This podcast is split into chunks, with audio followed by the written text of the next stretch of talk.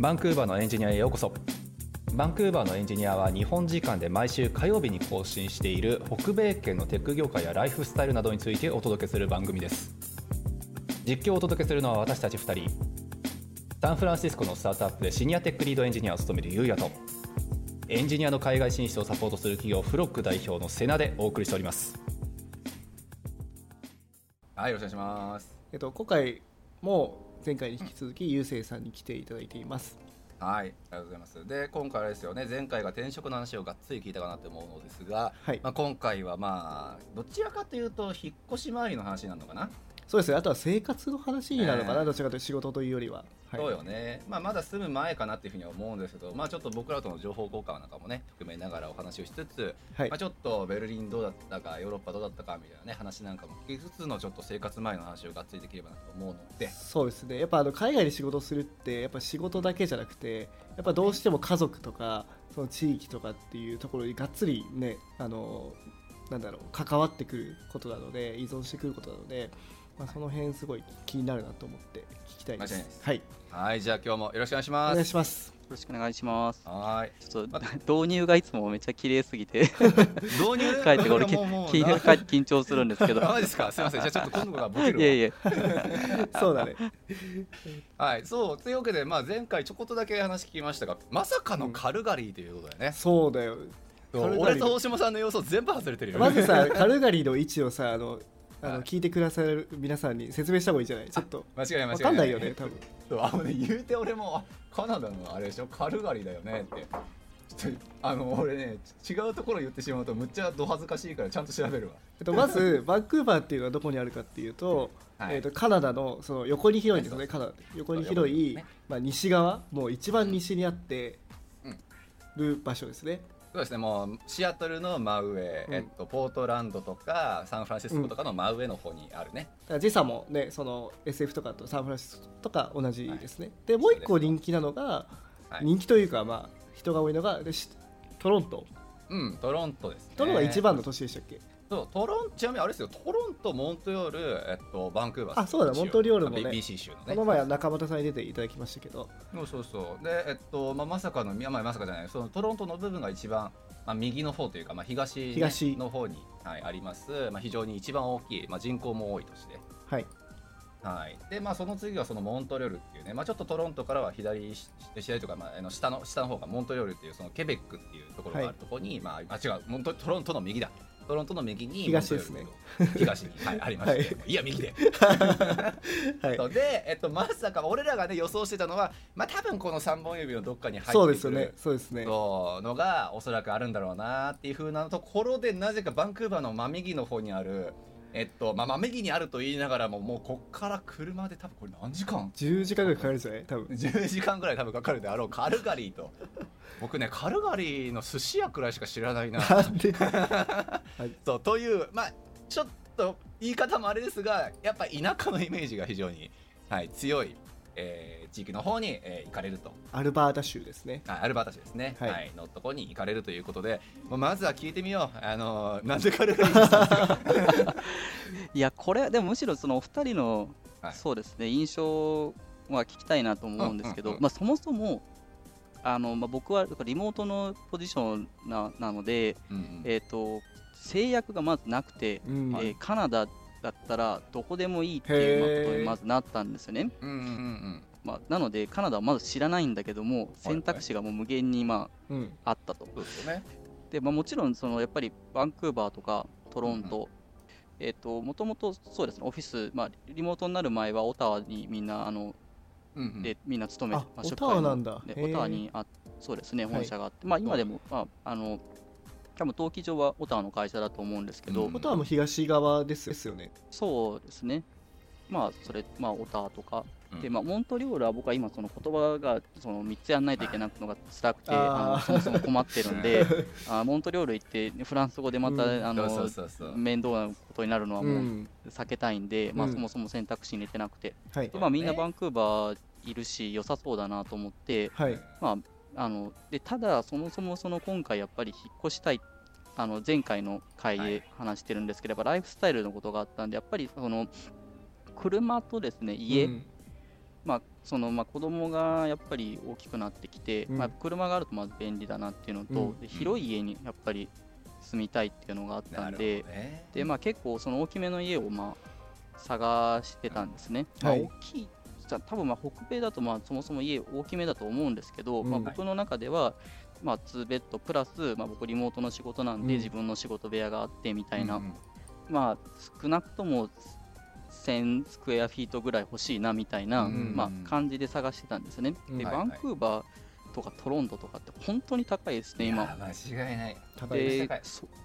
でまあ、リモートなんで別にダウンタウンじゃなくてもいいから、うん、ちょっと離れれば結構安くであるのかなと思ってで例えば、えー、とコキトラムっていうんですかねあとか、はいはい、あ と,、えー、とウェストミンスターウェストミンスターねかな、はい、とかでなんなら別に、まあ、サレーとかもまあ見て、うん、なんか評判が悪いらしいですけど、うん、あんまり詳しくないですけど、うんまあ、そういうとことかも見てたんですけどそれでもさんぜんとかくらいからって感じ、はいそうですねまあ、僕の探し方もあれだったのかもしれないですけど、まあ、スリーベッドなら確かにそのぐらいするかも、うん、いやスリーベッドならいくらちょっとね、うん、郊外行ったとしてもにせんさんぜんえんは絶対しますよね、うん、そうですよねそれで、まあ、僕の調べた感じだとやっぱさんぜんからって感じの雰囲気だったん で,、うん、でしかもその選択肢があたくさんあるわけでもなくてお金を出せばなんかいっぱい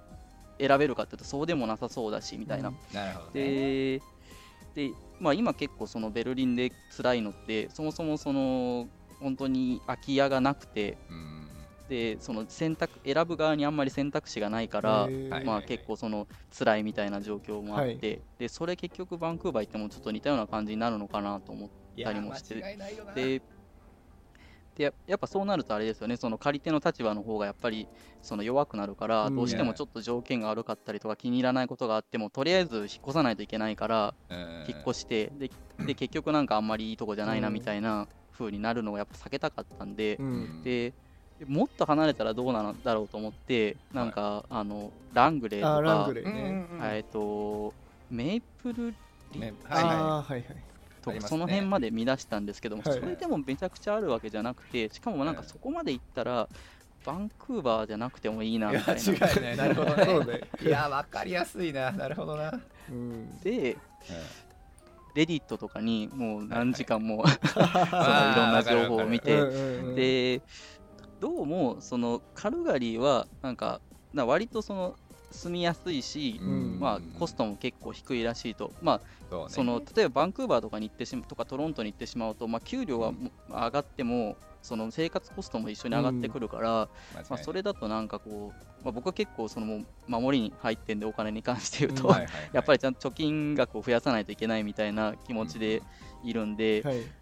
生活費がかなり上がる、上がるのは避けたいなと、うん、やっぱりその収入に対してのやっぱり貯蓄の部分が増えてほしい比率が増えてほしいみたいなのもあったんで、うん、今と生活費あんまり変わらなくてカナダに行けたらいいなと思ってでそういうでただあんまりもう本当にわけわからないぐらい田舎はさすがに厳しいんで、うんまあ、そこそこその都市としての機能はちゃんとありつつ生活費があんまり高くないってなった時に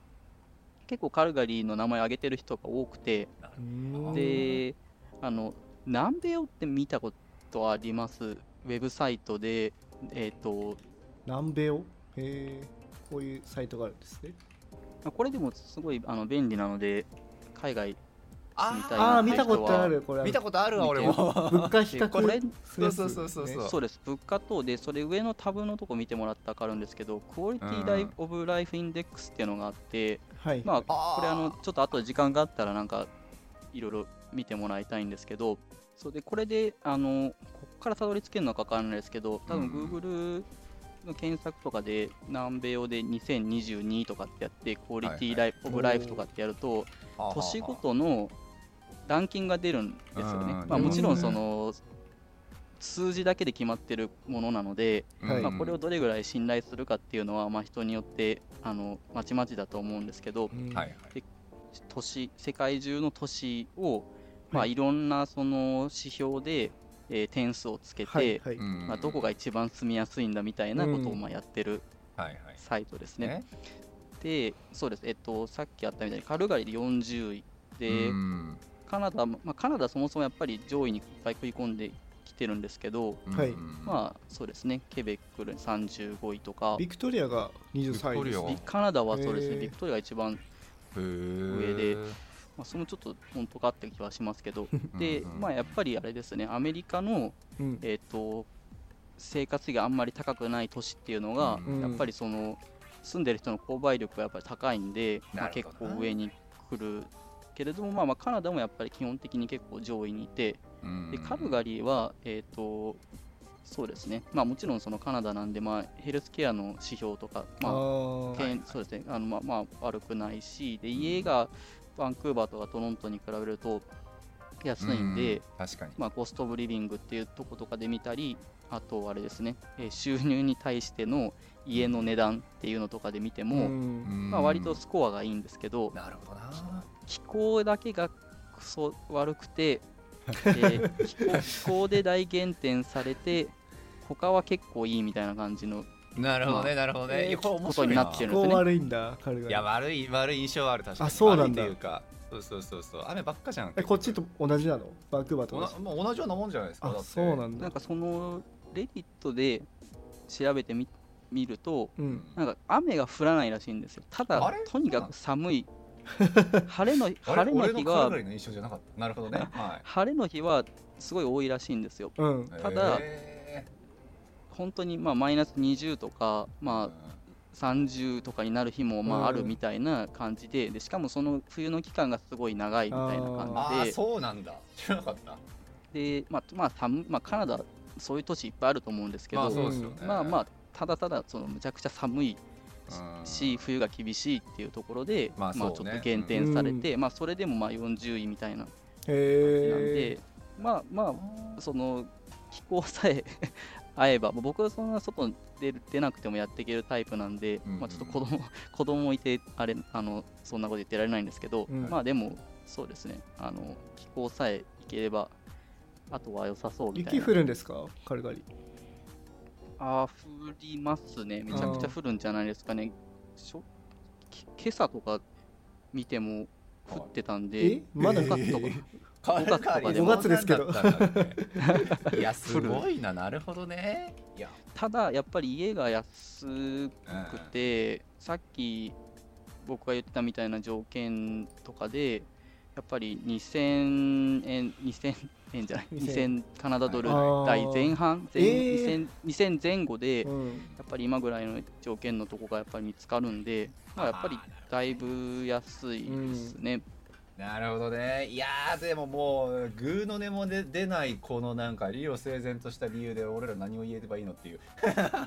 いや、そうよね。いや、やっぱそうなんだよな。バンクーバーとにかく高いんですよね。バンクーバーちなみに何位なんですか、これ？あ、え、ちょっと待って、俺怖い。あ、ごじゅうなないにある。あ、でもまあまあ一応ちょっと高いのは高い。高いのは高いけど、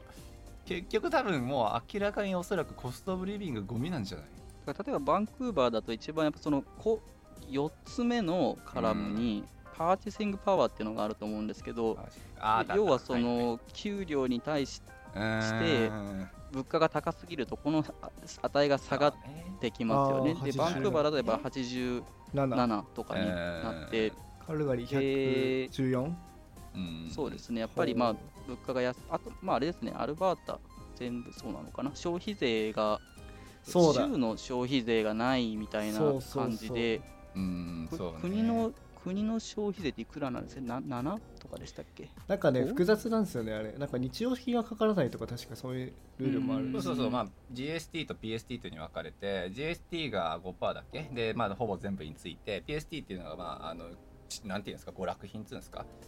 そう酒やったりとかそういうのについてみたいなので、ちょっと分かれはしますけど、アルバータ的にはあれだよね、なんか石油だから原油が取れて。うん、お金持ちなんですね、確かその州自体が、ね、お金持ちの人が多いっていう噂を聞くっていう、うん、なるほどな。でもやっぱそうだよね。結局バンクーバーの部分に関してやっぱりこのテックの会社がバンバカバンバカ作ってるあのビスビル作って、うん、と結果としてやっぱりそれにこうしてもうコストオブリビングで言うんですか、そこもすごい上がってきてるのは間違いないし、だって僕あれですもん、まあ参考までのレベルですけど、あの僕が今住んでるのがメトロタウンっていう、まあ、バンクーバーのダウンタウンからまあ電車バス電車でまあじゅう、にじゅっぷん、にじゅうごふんくらいかな、うんうん、のとこにあって、そうでまあツーベッドルームでえっとななひゃくはちじゅうスクエアフィートくらいで、まあ、それなりに綺麗なコンドでっていうので、まあ、アラウンドだいたいにせんごひゃくからやっぱりにせんはっぴゃくくらいみたいなのが間か、まあ、多分相場だと思うんで、おっしゃる通りですね。やっぱりスリーベッドルームでせんスクエアフィート前後っていう風になって、こっちで探そうと思うと、まあ、さんぜんは楽勝でいくいくね。てか確かにスリーベッドあんま見ないしね、そもそも。そう、うん、確かにね。いや、なるほどな、そういうあれでカルガリーか。そう、でもカルガリーって聞いた時に確かに最初思いついたので、寒いよねっていう、うん気候の天候の部分だけ大丈夫かなって印象がちょっとあったんですけど。そうですね、それがやっぱ一番の懸念ですね。まあ、それがもう耐えれなかったらまああの関連してバンクーバーに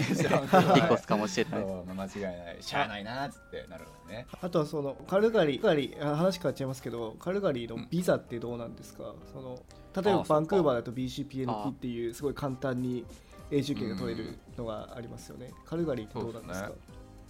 これあの今その僕はその、まあ、コンサルタントみたいな人が、まあ、ついてくれてて、まあ、ビザの、まあ、こととかいろいろやってくれるんですけど、はい、何でしたっけ、あのプロビンスノミニみたいなのやつがあるんですよね、うんうん、でそういうのがあるって聞いてたんで、はい、どうなんですかねみたいな話をしたら、僕はリモート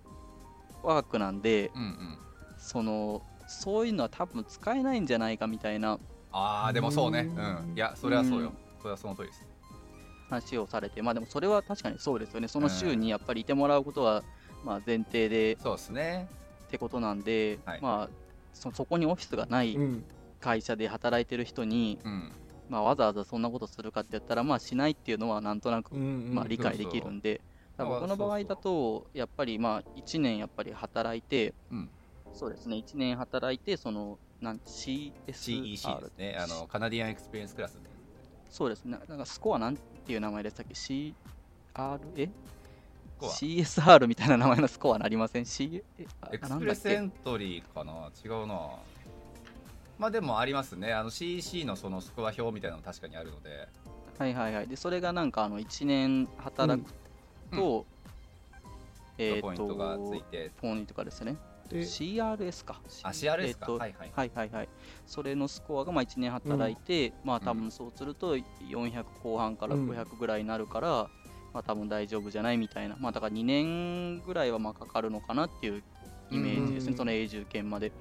なるほどですね。まあ、だからあれですよ、大下さんがもうあの順当にいけば、だってアメリカの会社やからっていう分で結局ね、こっちの ピーエヌピー なんてあのあのそのプロビンシャルノミニークラスプログラムなんかは使えないけど、あそこをなんとかするのが結局 ピーオー じゃないですか。あ、そうですね、 ピーオー、 そうそう、うん、会社をこっちで疑似的に要するにあの働いてますっていうことにして、うん、そのプロビンシャル の, あのノミニープログラムを使うんだっていう、うん、そうそういう方法も一応あるけど、まあでもそうね、あの正直 ユーシーエス さんのあの、まあ、レベルってあるかもしれないけど、そのショピファイのレベルに関して言うんだったらもうどうとでも正直なると思うし、そういう形でじゃああのビザの方はなんとかすると。家の話、うん、そのまあ今度に住んでらっしゃるっていう、うんうんうん、まあだと思うんですけど、はい、結構そのカナダ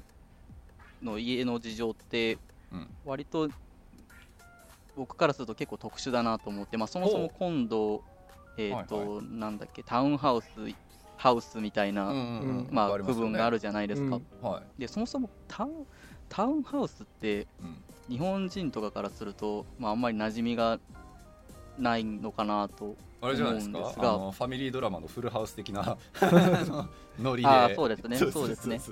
だからそうか、ドラマとか見てると確かに出てくるけど、うんうん、日本人からすると住んでるイメージがあんまりやっぱ湧かなくて、ねうん、でただまあ結構その広めのとこを探すと、うんまあ、タウンハウス結構その選択肢に入れるといっぱい見つかるんです、うん、見つかるじゃないですか、うんうん、でただまあカルガリーとかのレベルになると別に一軒家でもまあ、うん正直ちょっと頑張ればまあレントできるみたいな、まあ、相場感なんですよね、はいはいうん、でこれ本当に僕の質問なんですけど、はいはい、例えば一軒家を例えば借りると、うんえーとまあ、その騒音とかは多分トラブルはないだろうし、まあはいはい、その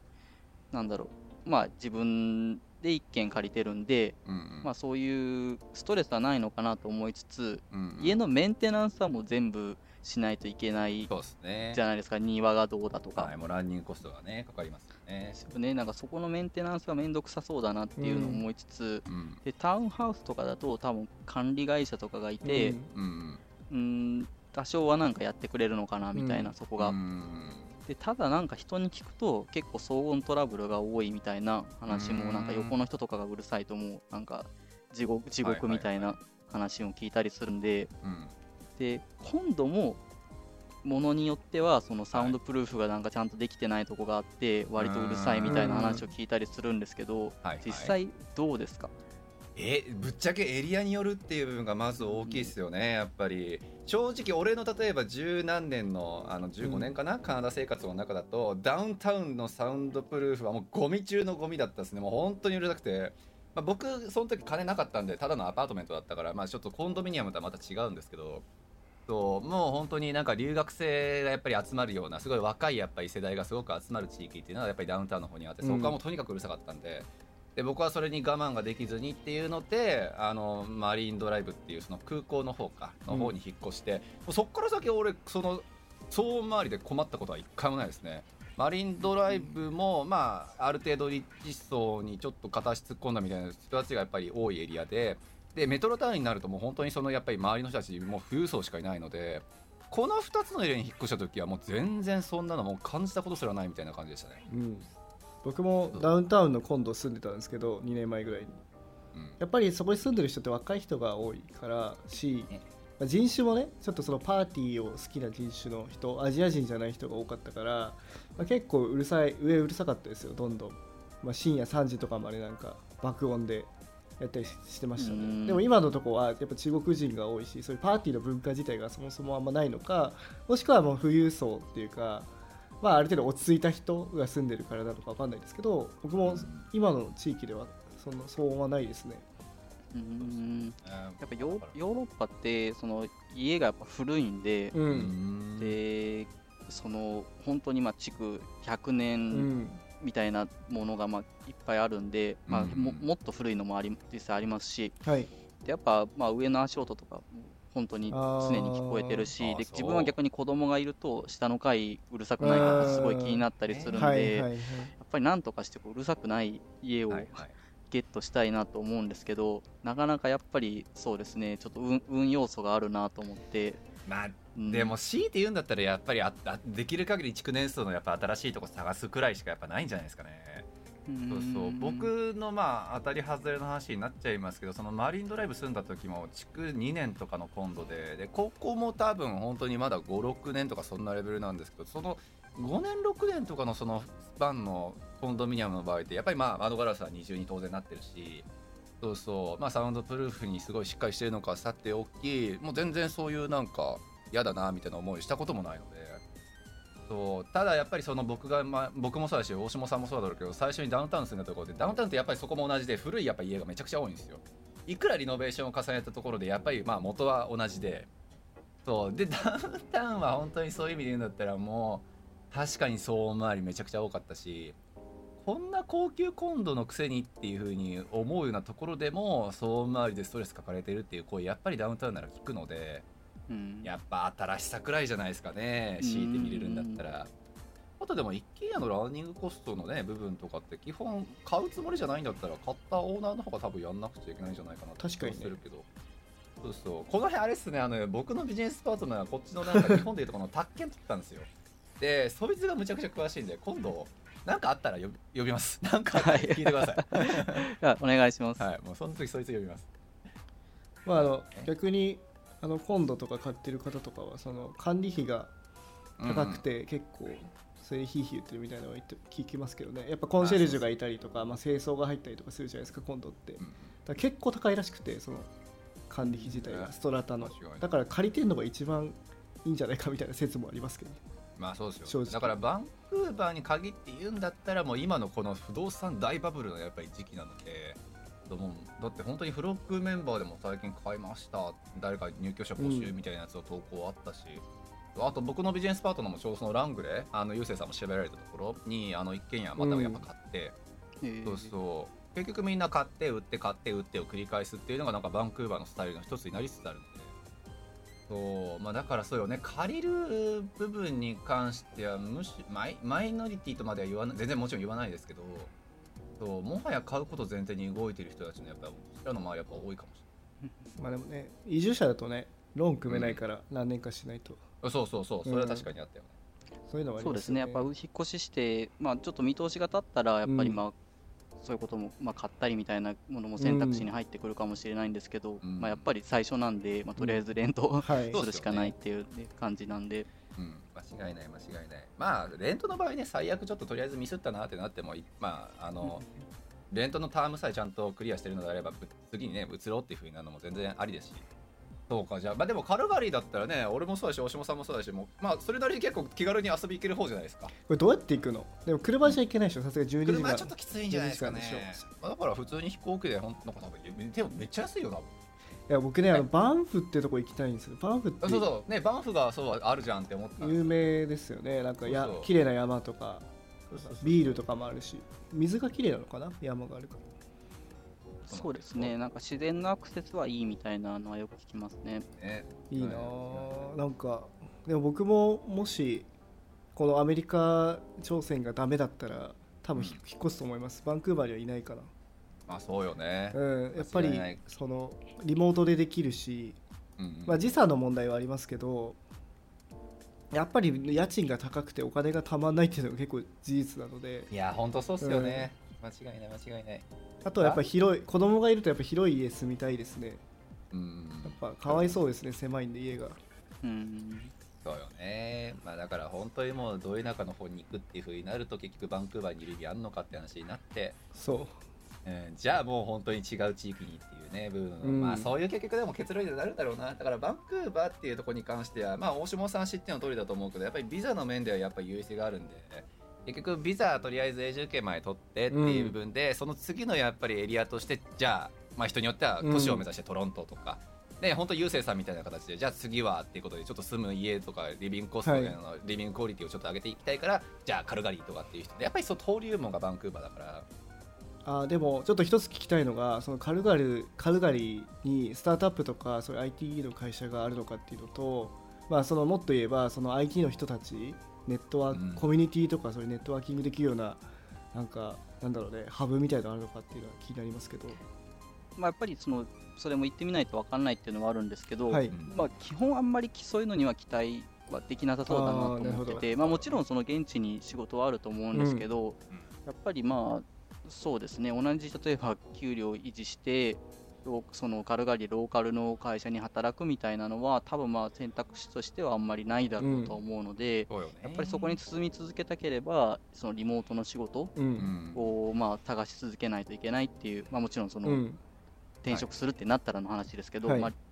何にせよリモートの仕事をしばらくするっていうイメージで前提でやっぱり動いてるんで、はいまあ、それはまあちょっとしたリスクかもしれないですね、うん、もう仕事が例えば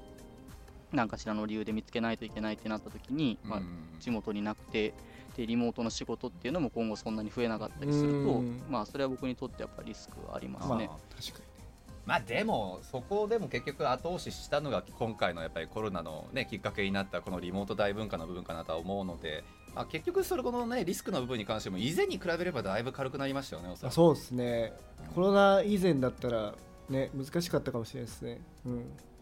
まあ、最近だとその、まあ、Airbnb がえっとフルリモート、うんうんうん、あの OK になったみたいな、うんまあ、話もあったりとか、まあ、ちょっとあの二分化してる気もありますけど、まあ、ビッグテックの多くはねそのオフィスに人を戻してるみたいなのもあるし、うんうんうん、まああのどっちに転ぶかみたいなところはちょっと気になりますね。そうですよね。まあまあまあでも結局ね、ちなみにまあちょっと気になったレベルというか前回の話ぶり返すので申し訳ないんですけど、あの日本のそのなんかえっとガーファクラスのところを受けられた時っていうのもフルリモートでのお話だったんですかあれって。いやえっとそれはもう日本にああまあ帰国前提での、そうかそうか、うんまあ、そうだよね。そうかだからやっぱりおうん、やっぱり二分化するんですかね。それこそビッグテックの人たちに関しては本当にオフィスにっていう風なイメージも正直あるから。だってなんかアップルのシニアのなんかエンジニアだか誰かが、うん、そのアップルが週さんで会社に戻すっていう風に言って辞めたらしいですからねその人、ね、もうそれすらも嫌だって言うでしょ、うん、でもしかもさバンクーバーに限って言うんだったらもうやれねアマゾンだのアップルのマイクロソフトだのがもうバンバン今オフィス立ってるからこれ立てるのはいいけど人よく戻すんかなって思ったんですよ。アマゾンはやっぱ戻すらしいですよ。まあそうだよね、うん、あんなのだって立てりゃねってもうやっぱはためから見たら思うし、なるほど。そうですね。ビッグテックでまあリモートのポジションがありそうなんですが、メタ、Q、フェイスブックとかは、はいはい、そうですね、まあ、ちらほらリモートのポジションがあって、うん、実際その、まあ、Q、そのリクルーターからまあ連絡が来た中の一つに、まあ、メタも実際あったんで、はい、ヨーロッパとかカナダとかでリモートのポジションっていうのはそこはあ り, ありそうなイメージがありますね。まあ、ちょっとさっきの話戻っちゃうんですけど、そのネットワーキングとかコミュニティがなかった場合って、まあ、正直一人で孤立してリモートワークで、まあ、同僚とかはいるかもしれないけど、やっぱどうしてもなんかそういうなんだろう、例えばまあミートアップとかも今オンラインになってますけども、まあ、実際に会ってそのなんか仲間たちと喋るみたいなの大事だと僕は思ってるんですよね。でそういうのやっぱり気軽にできないじゃないですか。でもバンクーバーって、まあ、一応バンクーバーに小さいながらもそういうコミュニティがあるんで、まあ、そういう人と喋ろうと思えば喋れるしみたいなのあるから、その辺ってあんまりリスクには思わないですか？まあ、キャリア的な、そうですね、うーん、まあ、その例えばこれから海外に行く人で、例えば日本人のコミュニティがあった方がとかアジア人のコミュニティがあった方が安心みたいな人だと、うん、多分あまりいい選択肢はないとは確かに思うんで、ただ僕自身に関してはまあ海外もうまあごねんめろくねんめとかになるんで、はい、でベルリンもまあそんな大きな日本人のコミュニティがあるわけではないんで、うんうん、まあ、そこはその自分はそういうニーズはないんで、うん、まあ、そこは大丈夫だと、はい、でまあ、エンジニアのコミュニティとか、まあ、キャリアのことに関して言うと、うーん、確かにないのかもしれないですけど、はい、まあ、これは多分まあ人によると思うんですよね。僕は逆に言うとそのコロナになって、まあ、前職からもずっとリモートになってたんで、はい、うん、本当にもうコロナ始まってからは数えるほどしかオフィスに行ってないみたいな、で別に人にもそんなに会ってないみたいな時期がまあすごい続いたんですけど、はい、まあ、自分の結論としては全然それでもあんまりその気にならないっていうことが分かったんで、そうですね、フルリモートに舵切ってもまあ大丈夫そうだなっていうことだったんですけど、うん、まあ、やっぱり会わない人は絶対いると思うので、うんうん、ね、コミュニティが必要とか、やっぱり実際同僚にたまに会えないといけないみたいな人は、うん、まあ、もちろんこれからもずっといるんだろうなと思いますね。なるほどなるほど。そこはまあ確かにね、二分化する部分の一つですよね。実際最近転職しましたとか、あの土地ちょっと変えましたって人の話聞いてても、やっぱりそこすごい分かれてるなって印象もあって、うん、人によってはもうとにかく寂しくてっていうそうだからちょっとこういう会社のこういうロケーションのこういう業種を選びましたって人もやっぱりいたし、はい、うん、そうそうかと思えば、いやもうやっぱりあのリモートがねこれだけ文化浸透してきたし、実際リモートワークにねんにねんくらい続けてみて全然平気だったから、うん、もはやもう何僻地に行くわみたいなそうそういう人も全然いたし、いるよね。そうそう、だから大下さんはもうあれじゃないですか、あの居酒屋がとりあえずないとダメなんじゃないですかいやね、もうだから割り切るよね、そうなると。もう本当に田舎行って一人でもうなんか家族とまあ本当に楽しむってことをするかみたいな。だから今はすごい中途半端な状態ですよね、バンクーバー。バンクーバーどっちもできません？いい、そうそう、だからバンクーバーはね、そのコミュニティという意味で言うんだったらね、あの、うん、いろんなものが中途半端ながらもあるからそうそう、一応あるみたいな。そうそうそう、どれもこれも中途半端なのがね、結局真下行ったらシリコンバレーあるから、うん、サンフランシスコがあっちゃうから、まあやっぱりガチを目指すとそっちに目いっちゃうからですね、どうしても。うん、だからそのコミュニティの質みたいな部分に関してはね、人によってやっぱり捉え方と、あと今後のキャリア構成でっていうのの意味とだいぶ変わってくるとは思うので、そこはゆうせいさんのおっしゃる通りで、もうやっぱり人によっての自分との会話かなっていう感じ。ちょっと時間長くなって申し訳ない。最後質問いいですか？景気の話とか、そうですね、うん、まあここあれですよね、今年に入ってからアメリカのそのなんて新興株っていうんですか、なんていうんですか、スタートアップ株とかですか、はい、ななんだっけ、グロース、グロース株ですかね、うん、株がもう軒並み下がってね、もうのもあったんですけど、ね、そうね、俺もウェルスシンプルでめちゃくちゃ大損してますもん、ね、いや僕もめっちゃ損してますよまあ見たそうだと思うけどね、今もうめちゃくちゃ大損してるよ、俺何のためにやってたんだみたいなまあそれはね、そういいとしてっていうのなんですけど、まあやっぱりこれをきっかけにソフトウェアエンジニアっていう、まあに限らずかな、まあ、テック全般かなの部分におけるこの黄金期が一体どこまで続くのかっていうのはね、もう確かに気になる人たちってめちゃくちゃ多いと思うので、だからさ、まあ、その株価だけを見るとさ、なんか去年バーンっていっぱいずっと上がってさ、うんね、とか今バーンって下がったじゃないですか、うん、なんかそれってなんかもうそこが天井でもう下がってきちゃったのかなみたいな捉える人もいそうじゃないですか、もう、あー、どうなんだろう、そこがマックスだったのかなみたいな感じを思う人もいるのかなとか思うんですけど、はいはいはい、うん、そういうのをちょっとゆうせいさんにも聞いてみたいんですけど。そうですね、ちょっとまあ意見交換ということでいろいろ聞いてみたいなと思うんですけど、うん、まあでもここら辺って結構三者三様なんじゃないですか。僕はなんかエンジニアがキャリアアップする上でのやっぱりいろんなストーリーは知ってるけれども、まあ、やっぱりその大手の方のゆうせいさんの話っていう部分もね、大手にやっぱりに社行ってみてで実際どう感じるかも気になるし、まあ、実際サンフランシスコのスタートアップでっていう部分でやっぱりそのシニアのリードをずっとやってるゆうやさん、大下さんなんかはもう何年かな、うん、あなたよねんごねんろくねんよねんぐらいです、はい、よねんくらいか、はい、そうそう、やっぱりその中で感じる部分とかもむちゃくちゃ多いだろうからっていうところあるんですけど、結構でもその辺のやっぱり景気のねやっぱり上下感ってどうしても大手からやっぱり発生するものだと思うんですよ。結局大手が傾きは全体傾くんで、まあ、それはどの国も一緒だと思うんですけど、まあ、そういう意味で言うんだったらゆうせいさんの話をちょっとまあ感覚値であの聞いてみたいなっていうのはまずありますけど、どうですかね、実際サウンドクラウドなの、えっと、ショピファイ、まあ、まだ入ったばっかりだろうけど、なんか周りのエンジニアの意識感とかって変わってたりします？まあ、あの自分自、自分自身がまあ特にその大きな影響を受けてるっていうところではないんで、うんうん、まあ具体的な話がやっぱりあるわけじゃないんですけど、うん、ただやっぱりその最、まあ、ここ数年の例えばエンジニアの、まあ、海外就職の話とか、はいはい、まあ、そもそもエンジニアという仕事全般の話に、まあ、関して言うと、うん、やっぱりこの数年本当にさんねんとかごねんぐらいのやっぱり様子がベースになって、はいはい、やっぱりそれで、まあ、例えばエンジニアいいよみたいなのとか、うんまあ、外資系でエンジニアするのがすごいいいよみたいな、うんまあ、話がやっぱあったと思うんですけど、まあ、やっぱりその長いスパンで見ると結構このさんねんとかごねんとかってかなりやっぱ特殊な時期だったっていうのがやっぱあるじゃないですか、うん、で、まあ、僕だと例えばにせんじゅうにねんに、まあ、からは働き始めてるんですけど、うんうん、要はそのにせんはちねんにリーマンショックがあって、はいはい、で僕はもうその後なんですね。一応まあ就職氷河期に当たるといえば当たるんですけど、うんうんうんまあ、とはいえその自分が例えば働き出してからすごいその経済のピックイベントがしばらく何もなかったんですよね、うん、確かになるほどね。でコロナショックがあってで、まあ、でも逆にそのテック系の株とか、まあ、業績に関して言うと、まあうん、逆に追い風になったところがいっぱいあって、うん、でどんどんどんどんその、まあ、お金がこうなんですか、そうですね、うん、流れていって、うん、でにせんでまあ、この年の頭から、まあ、そのあれですよね、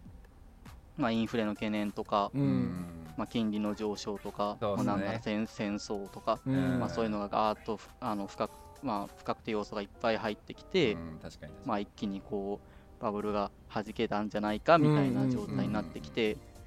うんまあえー、と本当に本当にいわゆるスタートアップとかだと、まあ、レイオフやっぱり始めたところとかもやっぱりあるみたいですし、うんまあ、ビッグテックなんかでもまあハイアリングフリーズがあのそうですねエントリーレベルのポジションだとまああったとかなかったとか、うんまあ、そういう話やっぱり聞くので、まあ、徐々にちょっと影響が、まあ、テック業界全体に出てきてるんじゃないかなっていうのもあって、でやっぱりその過去の自分がやっぱ働き出す前の時代のことを考えるとやっぱりそういうリーマンショックもそうだし、うん、多分ドットコムバブルとかもあるじゃないですか。その前だと、ね、多分せんきゅうひゃくきゅうじゅうきゅうねんとか、うんはい、そうですね。でやっぱそういうと時はやっぱ経験してない人がやっぱり今いっぱいいるし、自分もそういう世代なんで、うん、じゃあそういう時ってやっぱどうだったのかみたいなのとかってやっぱりまあちょっとこう学んだ方がやっぱ歴史から学んだ方がいいのかもしれないなと思いますね。例えばリーマンショックとかだと多分その景気が元ぐらいに戻るのに多分ごねんとかぐらいかかってるんですよね。なんでこういう話を多分した方がいいかっていうと、うん、やっぱりその大手のテック企業、企業のまあ給与ってそもそも アールエスユー とか、うんまあ、このこういうのを聞いてる人だとご存知だと思うんですけど、うんまあ、また給与の一部が、まあ、株式でみたいなことがあって、うんでやっぱりそのすごいそのこの数年はそうやって株式で給料をもらってると、うん、実際その自分の手に入るときに例えばにばいになってるとか、うんまあ、そういう人がたくさんいて、蓋を開けてみると給料思ったよりめちゃくちゃ多いみたいな、うんまあ、人もやっぱたくさんいたんで、はいはいはい、で、まあ、そういう情報がやっぱいっぱい流れているけれども、まあ、その逆のケースもまあ全然発生しうるわけで、うんまあ、あれですね、その経済が冷え込んだ時にエンジニアっていう仕事が、まあ、例えばどうなるんだとか、まあ、多分ここで例えば下げ止まるのか、本当に、まあ、過去の事例から言うと今の状態ってまだもっと悪くなってもおかしくないみたいな、うん、まあ、も, もっとその過去のケ ー, ケースってもっとひどい状況になってるんで、うん、今ぐらいの状況だとまだ全然ここから先あってもおかしくないよみたいな、うん、まあ、いうことを言ってる人いっぱいいるんで、確かに、まあ、そうなった時にどういうふうに立ち振る舞うのがいいのかっていうのは、うん、まあ、なってみないと分かんないんですけど、まあ、まあまあ考えた方が考えておいた方がいいなと思いますね。いや、むちゃくちゃ素晴らしい議題だと思うけどね。俺これ言いたい部分ことがいっこだけあるとすればね、うん、あのそう、まあ、なんだろうな、あの北米に限った話はもちろんないと思うんだけど、まあ、日本人が得意なのか分かんないけど、経済の話すごいなんか拒否反応を示す人多いじゃないですか。でむしろ例えば金利がじゃあ上がったら企業の動きがちゃんと鈍化するっていう部分のイメージすら分からない人たちもやっぱり多いと思うから、そこに対する警鐘とまで言わないけれども、うん、まあこの場を借りての部分でその予想っていうのをね、三者三様を立てるっていうのはすごい俺は面白いかなっていうふうにやっぱ思ってて、うん、そう僕は逆に逆にというか、あの経験の話をするんだったら、僕テックの業界入ったのにせんごねんろくねんとかだから、もう本当にドットコムブームがあって、いやこんななんかやべえ業界があんだなっていうのになって、じゃあテックの業界入ろうっつって、まあ、そ, そこら辺の適当な専門学校入って、うん、そうで、えっとまあ、都内の会社入ってっていう部分が僕のキャリアなんで、僕はそのドットコムブームっていう部分のあのなんか第一線でむっちゃ儲けたね、本当になんかそれこそホリエモン第一全盛期とかそんなレベルですよ、うんうん、それを見てじゃあまあここしかないみたいなので入った人なので。でそこからおっしゃる通りリーマンショックがあって、でコロナショックがあってっていう部分で、まあどうなっていくかねっていうところをすごいやっぱり考えるところですけど、結局さでもリーマンショックの時もおっしゃる通りで、まあやっぱりそんなあの企業のやっぱり動きがむちゃくちゃ鈍化してって、いやもうここから先今後上がらなく上がらなか上がらなくなるだろうなとか、いろんなちょっと企業予想の方々がいた中で、そう、まあ、結果としてはそこをあのあとやっぱり出した後のやっぱり成長っていうのが結局あったわけで、でも結局このリーマンショックの時のやっぱりみんなのすごいネガティブ印象のタイミングで、やっぱうまく動いていた人とそうじゃない人ってやっぱりいたよねっていうのは僕はもう思うとこなんですよね。うんそうでやっぱりうまく立ち回ってたなっていう人たちってまあすごい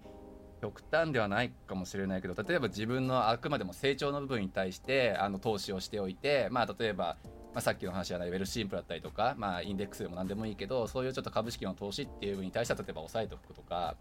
あくまでも現金を例えば保有しておくことにちょとりあえずちょっと舵を切っておこうとか、まあ、いろんなねタイプの人たちがいたなっていうふうには思うんですが、結局でもその自己投資の部分に対してお金をどんどんどんどんそれでも使い続けてた人っていうのは今花目をまあ花っていうかある程度日の目を見てるなっていう人たちも多いので。むしろやっぱりこのコロナとかあの、まあ、戦争も含めてっていう部分でぶっちゃけ今後どうなっていくかわからないっていうところに対してのやっぱ自己投資の部分がすごく今後はするのかなっていうのはちょっと予測としてはありつつ、そうただキャリアとしてっていう部分だと今本当に動きにくいですよね。あの何を信じてどこを向いていけばいいかわからない、すごい今暗い時期だと思うので、うん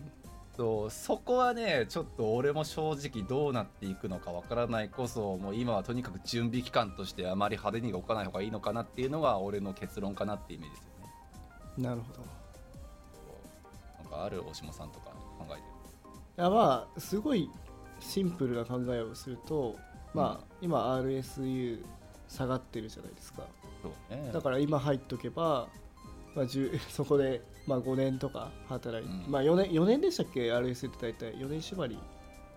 よねんのところがやっぱ多いですよね。よねんで多分満、満額もらえると思うんで、うん、まあ、もらっちゃってやめて、そしたらじゅうねんごとかにそれがじゅうばいになる可能性はあるのかなって昔よりはね、うん、それが去年とかだともうこれ以上上がんないみたいな感じで言われてたので、今下がってきてるから逆に今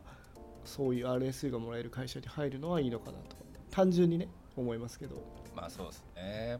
まあ、あとはこのまあエンジニアというかテック業界黄金期の部分のね、まあ終焉と捉える人たちっていうのは正直まだ少ないというか、まあ少数派なんじゃないかなとは思いつつ、こればっかりはでもあと国のやっぱり動き次第なとこ正直あるじゃないですか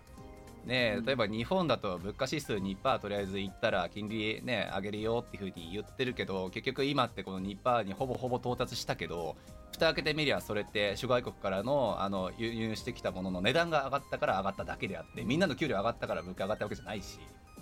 っていう例えば日本っていう状況において、じゃあ俺らの自分たちのこのキャリアとしての立ち回りどうしようかなっていうふうに思、まあ、考えるとしたら、正直俺は、まあ、やっぱり海外目指すかなとか、やっぱりドル建てでとりあえず稼げるようにならなくちゃなっていうキャリアを俺は考えると思うし、あそれはそう逆にカナダは今現状見てる限りだと金利物価指数もそれなりに上がってきてるし、まあそれも給料って給料も本当にこの間最低賃金がせんろっぴゃくじゅうろくドル前後かなぐらいまで上がったっていうのもあって、まあ明らかにやっぱりその最低賃金っていう部分から算出する上でのそのみんなの給料っていうところだとむっちゃ上がってきてるのは間違いないから、うん、今のところはとりあえず安定はしてるのかなっていう風な目線では見るので、まあ、キャリア構築の場所としては悪くないなとは思いつつっていう結構国のやっぱり動き方っていうところからある程度計算をしていきながら見ていかないとちょっと怖いよねとは正直思うとこありますよね。うーん、この辺例えばベルリンとかねどうなんですか？ちなみにベルリンはですね、はい、ヨーロッパやっぱヨーロッパがやっぱ一番その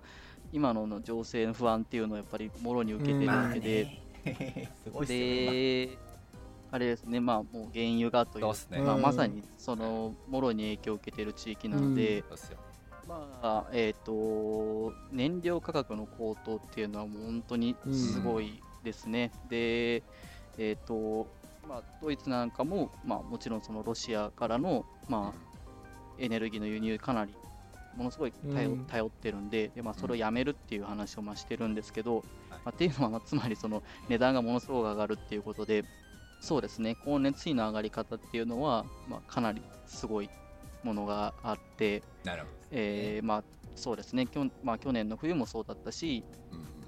うん、まあ前の冬か前の冬もそうだったし、多分この冬も結構まあ厳しい状況になるんじゃないかなっていう気はしてるんで、んやっぱそこはもうそうですね、もろに影響を受けてるなっていう感じがしますね。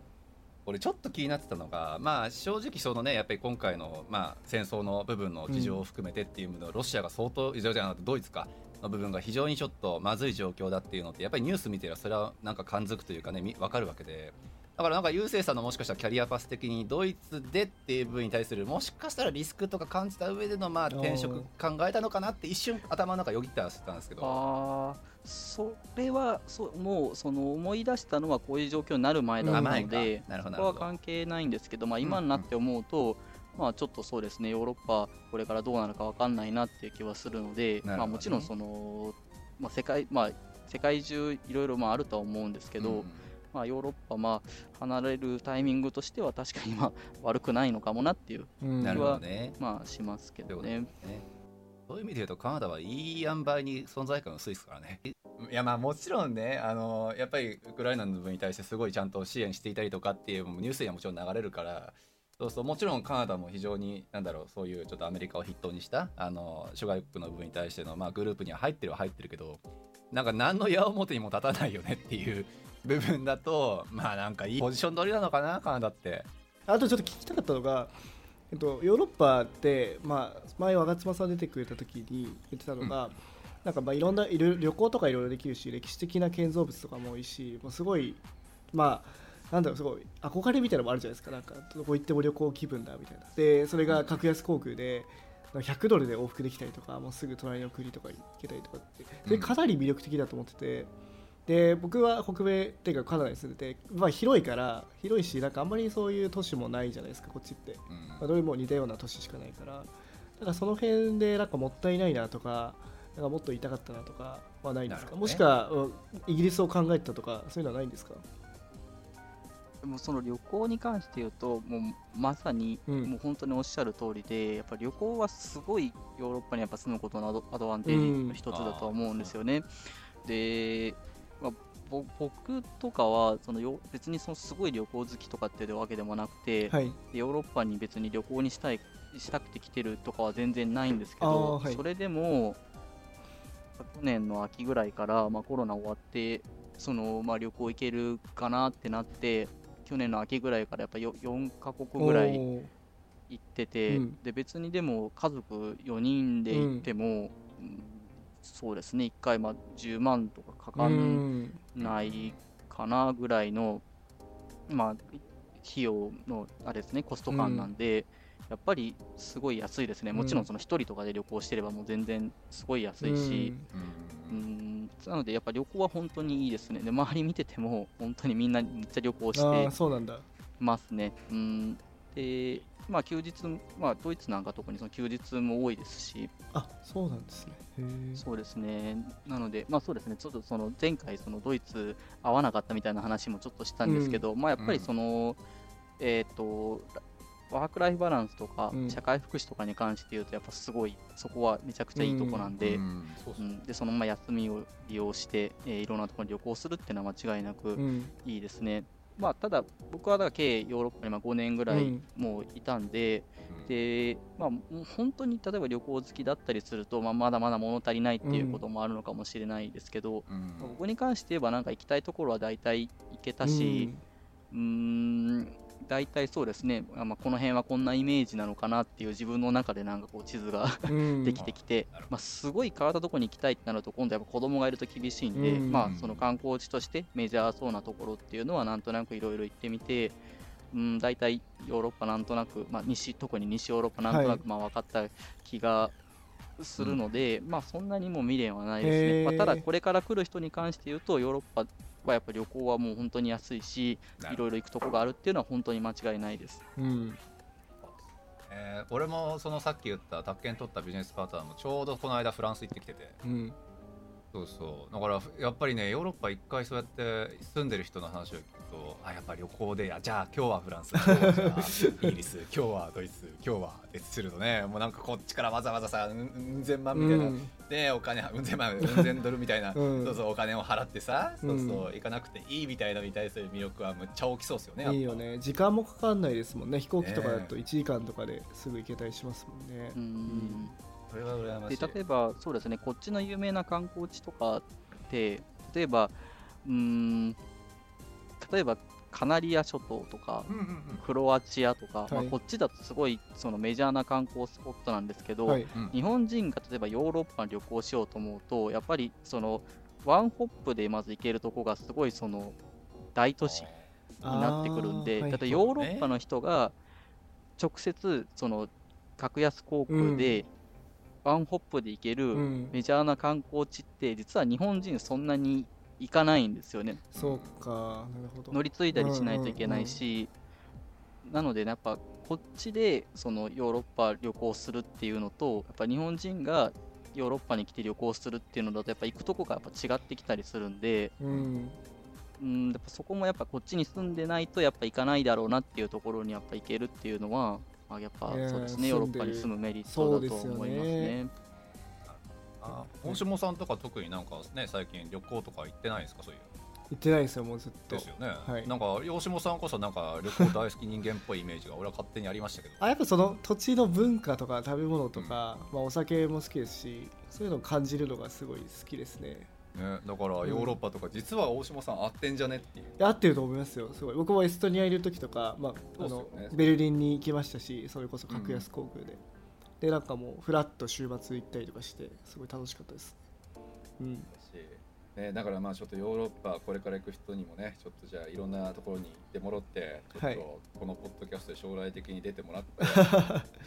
い、ヨーロッパすごいいいとこだったよっていうそう話をね。いやでもちょっと残念なのがさそのドイツベルリンっていうすごい稀有なところで日本人の優勢さんっていう方がなんか知り合いが働いてるのはすごい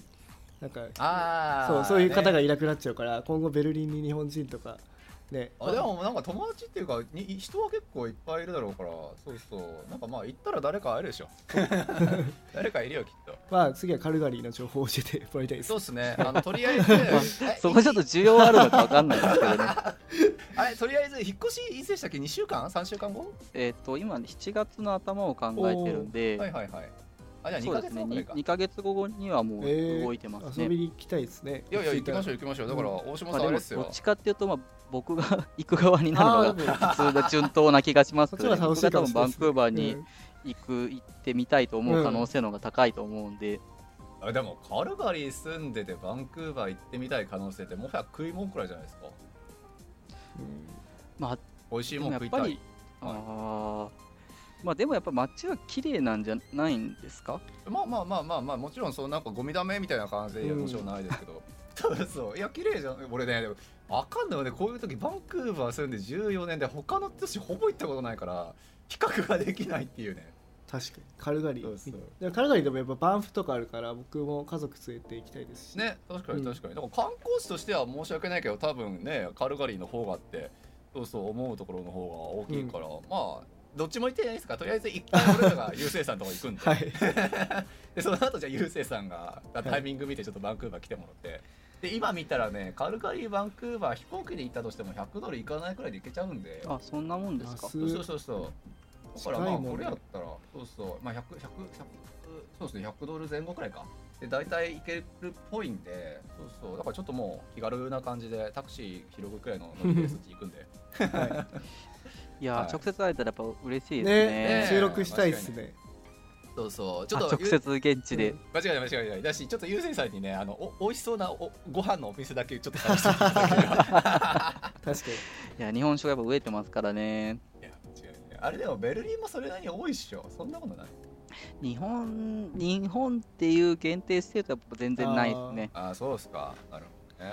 まあじゃあその辺はバンクーバーにはもう腐るほどあるかなとは思うので、もうその時はあのいつでも来ていただければなと。はいはい、はい、ちょっとすいません長い間ありがとうございます、ね、長くなっちゃいました。いやいや申し訳ない。全然あの全然時間は大丈夫なんで、はい、本当に気にしないでください。じゃあありがとうございます。また今度ねじゃあカナダに来たタイミングでぜひ出て落ち着いたタイミングで出ていたいただければありがたいです。はいはい、はい、ぜひお願いします。はいよろしくお願いします。ありがとうございました。ありがとうございました。ありがとうございました。